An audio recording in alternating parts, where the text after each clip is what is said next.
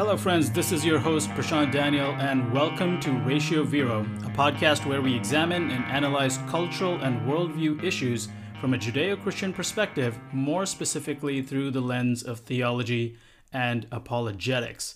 The world changed on the morning of September 11th, 2001. Passenger airplanes were weaponized by Islamic terrorists and flown into American buildings on American soil, killing thousands of lives. The image of the burning towers, the videos of people forced to jump from those burning buildings, and the screams as the towers came plummeting to the ground uh, will forever uh, be seared in our memories. And the attacks also irreversibly changed the lives of thousands more who survived or who had to live with the memory of their loved ones who did not survive. I'm sure, um, as it is uh, for as it was for me, I'm sure many of you remember exactly where you were that fateful morning when it happened. I actually remember being all the way in India. I was standing in my cousin's house and I was just having a chat with her parents, and uh, you know their TV was on, and um, and then her dad came over, and he was like, "Something's going on in the U.S." and he uh, switched the channel over to CNN, and and there for the first time I saw the the live footage of the first tower burning, and uh, we as we were standing and watching that, we saw the second plane fly in. And I think even for many people in India, uh, watching that uh, was immediately a recognition that this was no accident, this was an attack. The attacks on the World Trade Center forever changed the fabric of American life, and the silence of many unanswered questions was deafeningly loud. Questions like Who would do something like this? Why would anyone want to attack us? How could someone so far away hate us so much that they spent years planning and orchestrating this heinous attack? And thus began the American military campaign in Afghanistan, a campaign primarily aimed at hunting down our attackers and also aimed at equipping the local Afghan army to defend the country from extremist elements.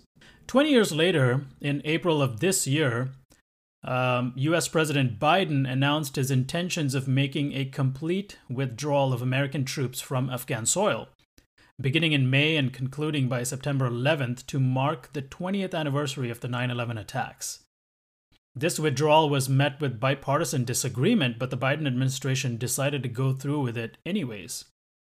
The withdrawal was poorly and hastily executed, leaving billions of dollars worth of American technology behind. News of the American withdrawal led to the resurgence of the Taliban, resulting in them quickly overrunning and taking over multiple provinces with little to no resistance from the Afghan army. But worst of all, the hasty withdrawal left thousands of Americans and Afghan allies stranded with no way to get to the airport because the Taliban had blocked all routes and entryways to the airport. Even as I say this, the humanitarian crisis has only worsened on the ground in Afghanistan with no clear resolution provided by the White House moving forward. In the meantime, the president made diplomatic overtures to the Taliban to treat people with equality, to treat women with respect, and to not resort to violent methods incentivizing them with a seat at the table of global economic powers.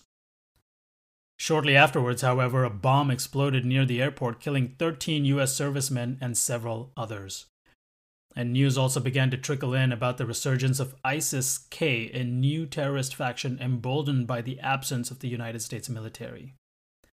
And over the last few weeks, videos emerged of Afghan fighters parading around in American military uniforms and posing with expensive American technology. With America gone, the Taliban and ISIS K have taken over, and once again, Afghanistan is left burning. So, what happened? I think in order for us to understand the gravity of what is going on with something like this, and um, eventually, you know, we're going to talk about something that is much deeper at work here we first have to understand kind of the backdrop. There's a historical backdrop to this, as there is with most things, especially things of great ideological or worldview significance. And I think in this case, that has to do with the history of Afghanistan. Afghanistan has always been called the graveyard of empires. Between 1839 and 1919, the British Empire occupied Afghanistan on multiple occasions, fighting three wars that eventually resulted in them losing, packing up, and leaving. In total, the British spent little over six years with boots on the ground in Afghanistan. In 1979, the Soviet Union invaded Afghanistan and occupied them for a decade, eventually also packing up and leaving. This was followed by the American and NATO forces occupying Afghanistan in 2001 following the World Trade Center attacks, resulting in them staying for 20 years, only for them also to pack up and leave. The American occupation of Afghanistan is the longest presence by any country on its soil. It's important to note, however, that the objective of the previous occupations was starkly different from the American occupation. While the British and Soviets were interested in Afghanistan for what it had to offer, in terms of natural resources or geopolitical advantages, the Americans went in to primarily avenge their loss at 9 11. As you'll remember, after 9 11, President George Bush, George W. Bush at the time, gave a speech about how we were going to hunt them down so that something like this would never happen again. But the other thing the Americans also chose to do was to try to stabilize the Afghan military and lay down the groundwork for a stable and functioning local government. We spent 20 years teaching them the importance of self governance, individual rights, democracy, free market capitalism, and most importantly, freedom. 20 years is a long time of investment. So here's the question How did everything fall apart so spectacularly? How did a ragtag group of Taliban fighters, armed with nothing more than old jeeps and aging AK 47s, take over multiple provinces without so much as a shot being fired. We heard reports of the Afghan military just dropping their weapons and running out of fear for the Taliban. What happened to all the 20 years of training we gave them? Surely all, all the knowledge that we provided for them should have equipped the Afghans to withstand the encroaching Taliban. But here's another question. Surely the Taliban themselves wouldn't want to continue their archaic lifestyle, but rather adopt the new Afghanistan that was made in the image of America. Why on earth would they not want to live or be like us? This is a question that consumes the Western mind. Why does that part of the world even want to live like that? Why don't they want to live like us? More on that as soon as we get back.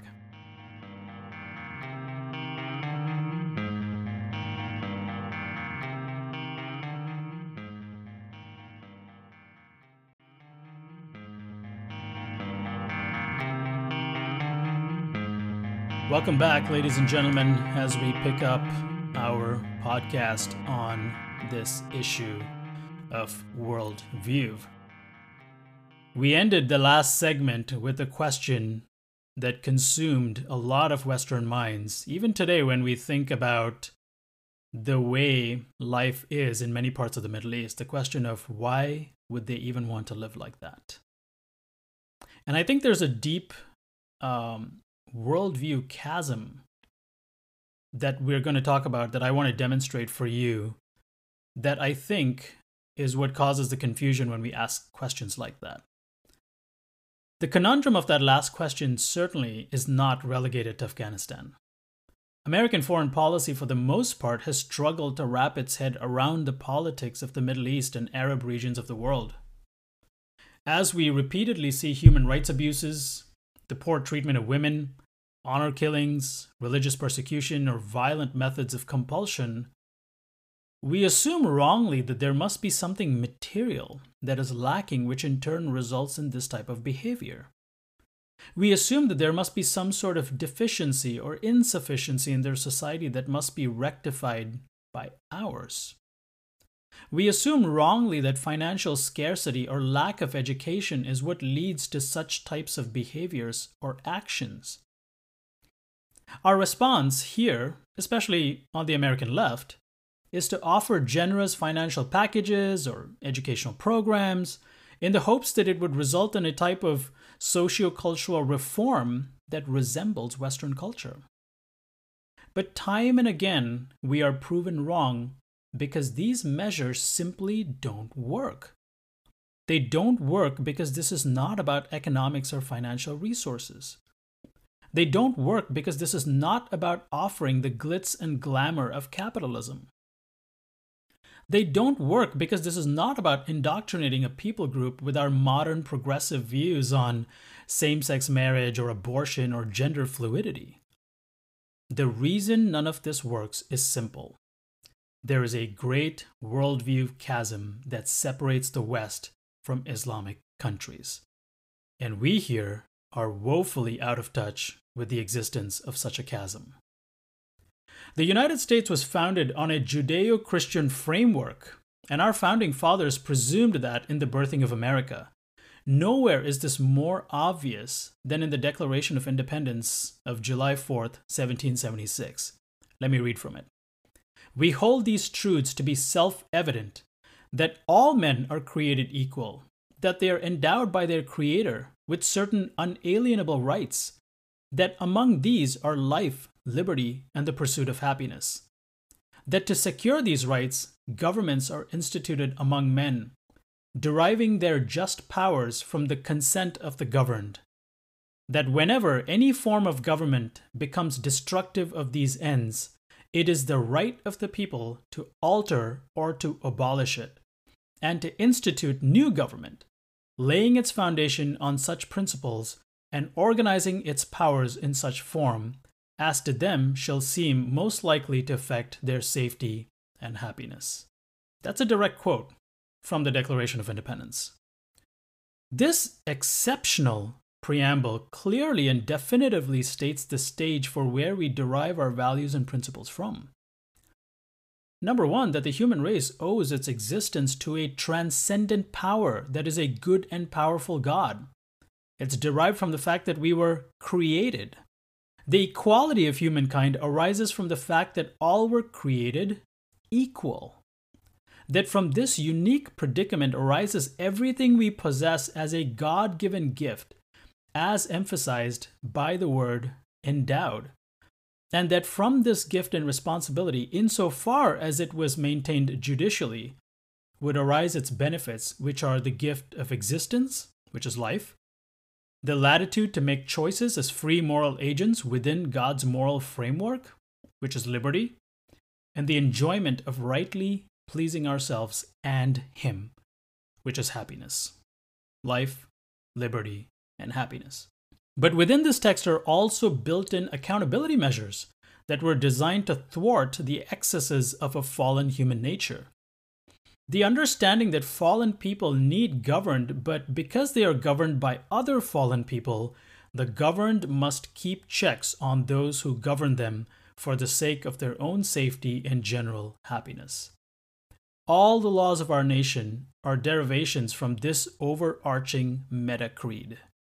And it is precisely that which allows us to live the kind of lives we live in the United States. This dictates our worldview. However, this is in stark contrast to the Islamic worldview. The Quran also lays claim to a monotheistic God who gave instructions to one man as to how the entire world should be. This primarily consisted of unadulterated submission to a deity that was certainly transcendent, but not personal or immanent. The chief end of the Islamic creed was one of religious and geopolitical conquest, for the vast and expansive spread of its ideology by force if necessary, and the unflinching goal of converting all of humankind to Islam. This, of course, led to a binary perspective of the world as Muslim and non Muslim. All humans, by Islamic definition, then, are not equal and not subject to the same virtues or benefits. But even within Islam, there is no level playing field. Men and women are not considered equal, and nowhere is this more evident than in the judicial outworking of Sharia law. Transgressions of any type, especially against Islamic codes of belief and conduct, may result in harsh punishments, including death. Muslims find their roots in Eastern culture, which operates within an honor shame spectrum, which means that it is not merely the rule of law that needs protected, but also the honor of the male, the family, the nation, and the faith. This dictates their worldview.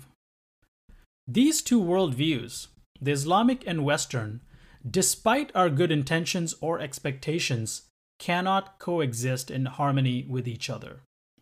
They cannot coexist because they are diametrically opposite to each other. The only way to coexist peacefully would be for one of these worldviews to abdicate its own values and principles. As it stands in the 21st century, this is a clash of worldviews that exist in tension with each other. The Western creed of live and let live only makes sense within our ideological framework, but has no place within an Islamic one.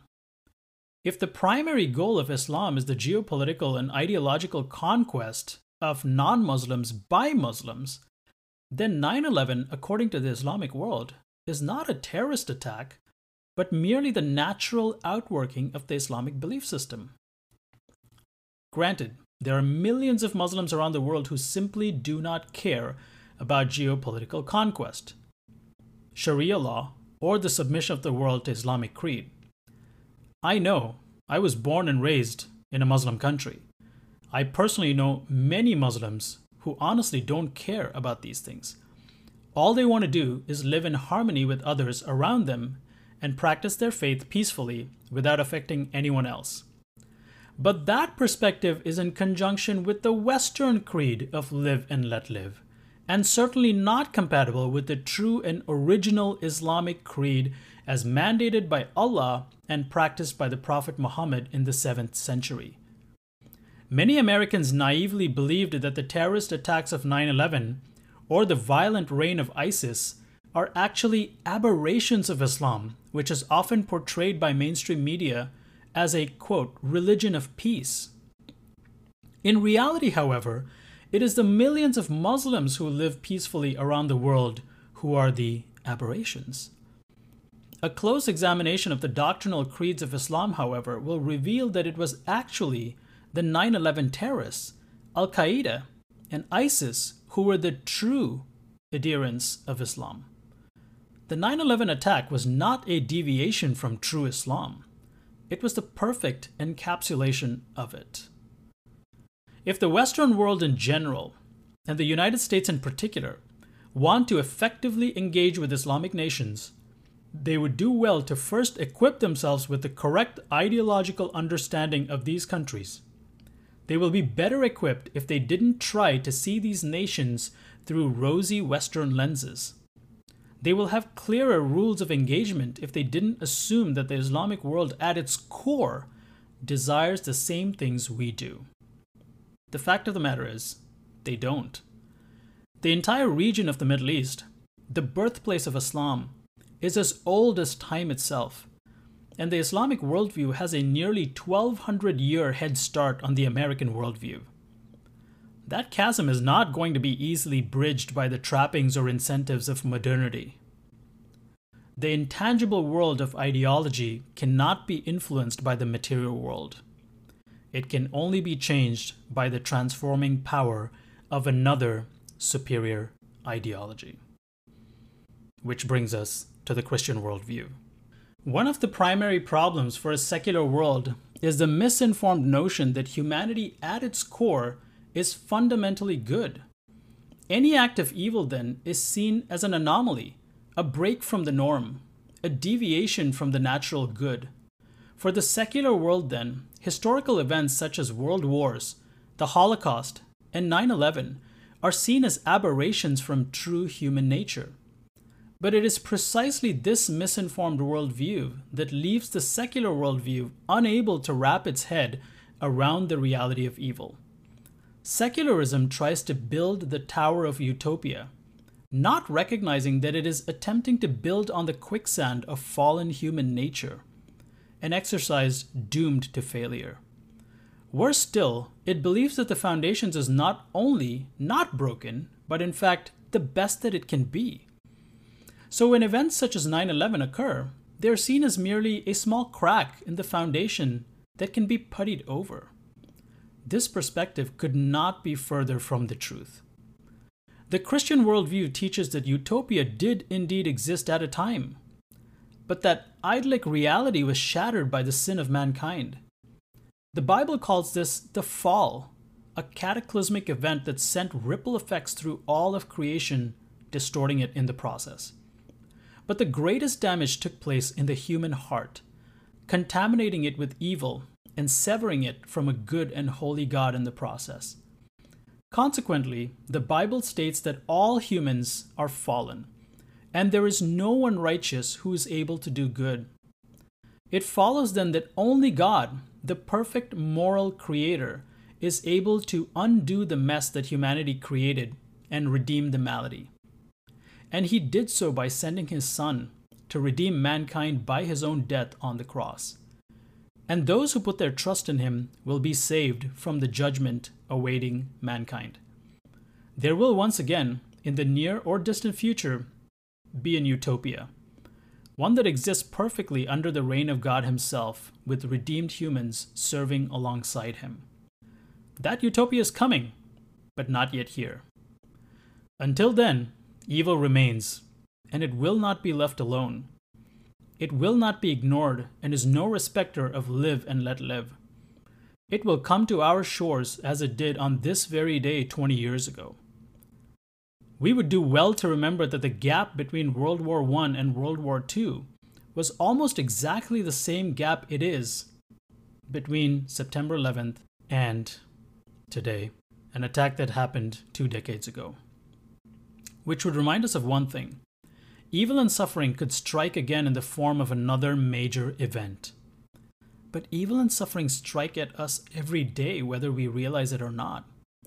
We will never be free from it as long as fallen humans dwell the earth. Factions like Al Qaeda, ISIS K, the Taliban, Hezbollah, Hamas will always exist. Terrorist agents will come and go. Tyrannical empires will rise and fall. In a fallen world, that is simply par for the course. The solution then is not to change human behavior by enforcing strident political or economic sanctions, geopolitical incentives, or even forceful invasions or occupations. The solution is to change the human heart. But the human heart will not be easily changed by naturalistic or material externalities. It can only be changed by being transformed from within and it is only the gospel of Jesus Christ that is able to do that. Worldview matters. It has always mattered, and it will continue to matter until God redeems all things unto himself. In the meantime, as fallen humans striving to live with each other in a fallen world, we would do well to remember that understanding the reality of worldviews may not necessarily solve existential problems of evil but it can certainly mitigate them to a certain extent. There are, in fact, many worldviews to choose from, many of which may temporarily soothe, distract, or numb us.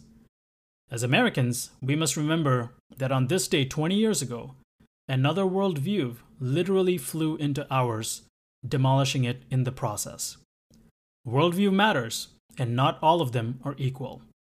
Only the Christian worldview offers us a realistic picture of the world and everything in it. Only the Christian worldview adequately addresses the problem of evil and suffering.